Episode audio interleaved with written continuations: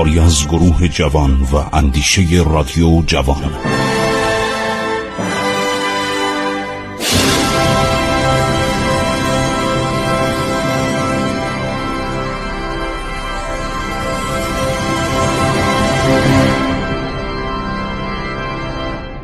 به نام خداوند بخشاینده مهربان با سلام به شما شنوندگان عزیز رادیو جوان من خسرو معتزد هستم. با شما در برنامه روزانه عبور از تاریخ که فقط روزهای پنجشنبه و جمعه پخش نمیشه صحبت می‌کنم.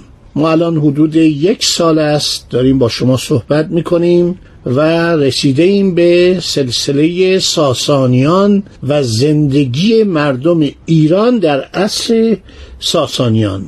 کتاب های خیلی زیادی در این باره عرض شود که چاپ شده از سوی نویسندگان ایرانی نویسندگان اسلامی بعد از اسلام بعد از پیروزی اسلام و بعد از اینکه مردم ایران مسلمان شدن بسیاری از نویسندگان تاریخ ایران عصر ساسانی و اثار قبل رو نوشتن.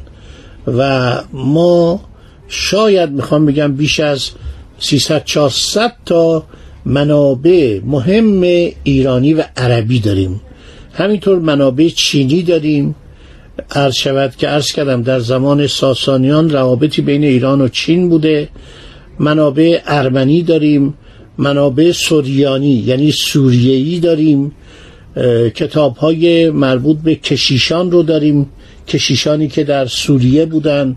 بنابراین ما منابعمون زیاده. در دوران اسلام شما تبری رو دارید بلعمی رو دارید سعالبی رو دارید. خیلی از آدم هایی که من اسم بردم استخری رو دارید و جاهز رو دارید که کتاب التاج نوشته. من اینا رو یک بار اسم بردم باز هم در هر فرصتی اسم می‌برم که ما منابع بسیار غنی داریم. گذشته از اون حدود 39 وقای نام نویس بیزانسی روم شرقی درباره ایران کتاب نوشتن. نمونش پروکو پیوس یا آمین مارسلین. اینا همه وقای نویس بودن. ایران رو دیدن در لشکرکشی ها حضور داشتن. نکات خیلی جالبی هستش. چقدر اطلاعات کاملی آقای اوتاکر کلیما که محقق عصر ساسانیه یعنی درباره ساسانیان کتاب نوشته. اطلاعات خیلی خوبی از جامعه ساسانی آورده. همون طبقاتی که ما صحبت کردیم اشاره کرده و به یک طبقه دیگه هم اشاره کرده. نوشته اینا غلامان بودن انشهریک. به اینا در متون حقوقی دوران ساسانی انشهریک می‌گفتن طبقه پر جمعیتی بودن در کتاب حقوقی ماتیکان هزار تاتستان یعنی هزار ماده حقوقی عرض شود که مواردی به چشم می‌خورد که به شر مسائل مربوط به بردگان اختصاص یافته. اینا نوشته انشهریک ها انشهریک ها خارجی ها بودن اینا اصلیت غیر ایرانی داشتن اینا احتمالا اسرایی بودن که در جنگ اسیر می شدن و برخلاف ملل دیگر دول دیگر به جایی که اینا رو بکشن چون رسم بود که اسرا رو میکشتن اینا رو می آوردن و به عنوان به اصطلاح غلام و برده در خدمات اداری بودن خدمات صنعتی بودن و همینطور کارهای صنعتی مثل مثلا سدسازی و جاده سازی این البته فکر کنم مربوط به دوران شاپور اوله. این کلمه انشهریک برای من جالب بود. مثل انیران. انیران یعنی غیر ایرانیان. این اوتاکر کلیما به این اشاره می‌کنه که نوشته این طبعا باید حساب کرد. کارهای به دستی رو انجام می‌دادن. کارهای خدماتی رو انجام می‌دادن. یک کلمه در این کتاب هست برای من خیلی جالب بود. من اگر یادتون باشه بزرگ فرمتار می‌گفتم به جای صدر اعظم. این نوشته بزرگ فرماتار من یادم رفته بود که دال در زبان فارسی ما نداشتیم. بزرگ که به جای به واو استفاده می‌کردن در زبان پهلوی بزرگ فرماتار یعنی کسی که فرمان روایی می‌کرده. فرمانده نبودا. یعنی به نظامی ها فرمانده فرماتار. بزرگ فرماتار یعنی هر شود که نخست وزیر. که بعد اشاره کرده موبدان بوبد بوده.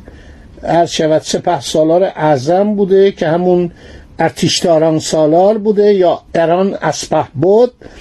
بعد رئیس دبیران بوده. دبیرم باز اشاره کرده دویران باز به نداشتیم. دویر به جای دبیر دویران می‌گفتن. سرکرده کشاورزان و پیشوران که واسریوشانه و همینطور هتخشان که ارباب صناعت هستند بار مالیات ها بیشتر عرض شود که با طبقات زحمتکش بوده. بزرگ فرماتر نخست وزیر بوده نواحی مرزی توسط مرزپانان یا کنارنگ ها اداره می شده هر یک از استانها به نواحی بسیاری تقسیم می شدن شخصی با عنوان شهریک. شهریک یعنی شهربان. در رأس آنها قرار می گرفته بعد هر ناحیه دارای چندین بخش بوده. بعد کارمندان کشوری و مقامات عالی رتبه علاوه بر دبیران افراد مسلحی را نیز در اختیار داشتند. اینا همون معمول نظمی و امنیه بودن. نوشته پایکان به اینا می‌گفتن پایکان. اینان بر اعمال مردم نظارت داشتن کارهای نظیر بازجویی تعقیب اعدام و غیره به عهده ایشان بود. خیلی نکات جالبی این شخص داره. و عرض شود که یه نکته جالبی که نوشته نوشته شاهان ایران های مفصلی داشتن.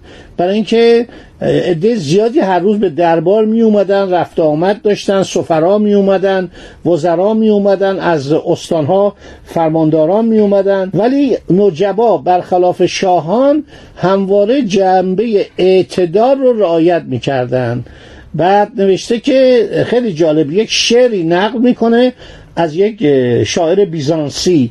ایرانیان فقط به انگام گرسنگی تعام میخوردن در فکر غذای لذیذ نبودن طبقات به صلاح معمولی مردم و طبقات متوسط مردم. میگه غذا رو به عنوان فقط هر شود که موقعی که گرسنه می شدن می خوردن سرنوشت طبقات زحمتکش زیاد خوب نبود. توده مردم منحصرا برای کار و پرداخت باج و خراج آفریده شده بودند.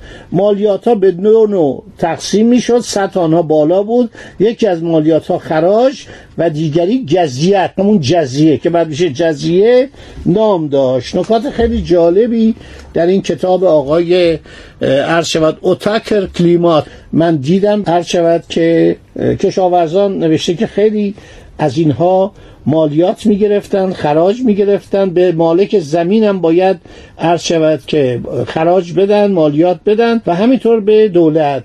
بعضی از کشاورزان که مالک مزرعه خود بودن با وسایل شخصی مستقلا به زراعت می پرداختند و قلات مورد احتیاج خانواده خود را فراهم می آوردند در دوران ساسانیان فکر نکنید عدالت زیاد بوده.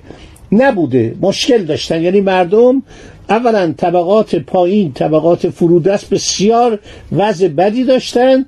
اون طبقات بالا اون طبقات ویسپوهران طبقات بزرگان طبقات عرض شود که اشرافی ارتشتاران وضعشون خیلی خوب بود. این بود که در ایران تضاد طبقاتی بوده. نمیشه انکار کرد. یک عده زیادی در حالت عرض شود که فقر و محرومیت به سر می بردن طبقات کمی در اوج خوشی و خوشبختی و عرض شود که زندگی مرفع و تمام شادی ها رو داشتن غذای خوب رو داشتن تفریات خوب رو داشتن موسیقی داشتن همه چی داشتن. اون طبقات عرض شود که اقلیت. حالا جالبه که اوتکر کلیما یه نکته خیلی قشنگی اشاره می‌کنه. نوشته دین اسلام برای توده مردم ایران قابل قبول بود. توجه می‌کنید؟ این دین دین اسلام رو داره میگه. دموکراسی به اربغان آورد که با خصوصیات سرزمینی که در آنجا به وجود آمده بود و با روحیه ملتی که آن دین را از مرزهای وطن خود گذرانده بود ارتباط داشت. نکته جالبه که میگه این اشاعه دین اسلام گسترش دین اسلام در ایران به خاطر این بود که نوعی دموکراسی به ایران آورد.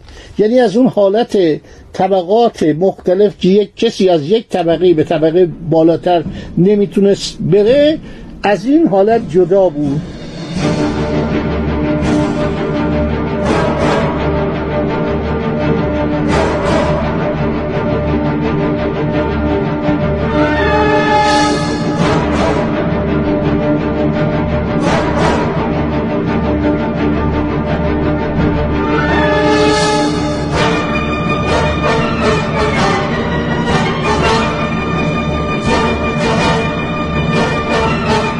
حالا این دوران ساسانیان اینطور نیست که بعضی از این مورخان اون دوران و دوران درخشان میگن که آقا همه چی کامل بود. نه تبعیض بوده. شما تو این داستانهای قدیمی بخونید تو شاهنامه بخونید. چقدر زمین ها بایر افتاده بود چقدر ظلم و ستم بود. شما فکر کنید این جنگایی که پیش می اومد این کشاورزان خورده پا رو به عنوان پیاده نظام حرکت می‌دادن اینا می‌رفتن. تمام این زمین ها میمون. بدبختی های دیگه هم که در ایران همیشه بوده یکی تا اون بود که همیشه می اومد تا اون می اومد از کشورهای همسایه می اومد وبا بود. این بیماری ها می اومد بعد حمله ملخ بود. ملخ که می اومد این گله های میلیاردی ملخ تمام زراعت ایران از بین می برد سیل بود. زلزله بود خوشسالی بود نباریدن باران بود. این بود که جمعیت ما همیشه کم بود. جمعیت ایران همیشه کم بود و ملت باهوش ایران شروع کردن به یک کار بزرگی اختراع چند هزار ساله به نام قنات قنوات. این بود که شهرهای ما همه در بیابان ساخته می‌شد. تمام شهرهای ایران در بیابان ساخته شده. ما شهری که کنار رودخانه بسازیم کمه. در برنامه های بعد باز هم در این باره صحبت خواهیم کرد درباره شهرسازی که ایران سرزمینی بیابانی قنات و رودخانه ها بهش کمک می‌کنن. رودخانه کمه ولی قنات اختراع عجیب و شگفتانگیز ایرانی ایجاد کرده آبادانی و شهرهایی رو در دل بیابان ها خدا نگهدارشون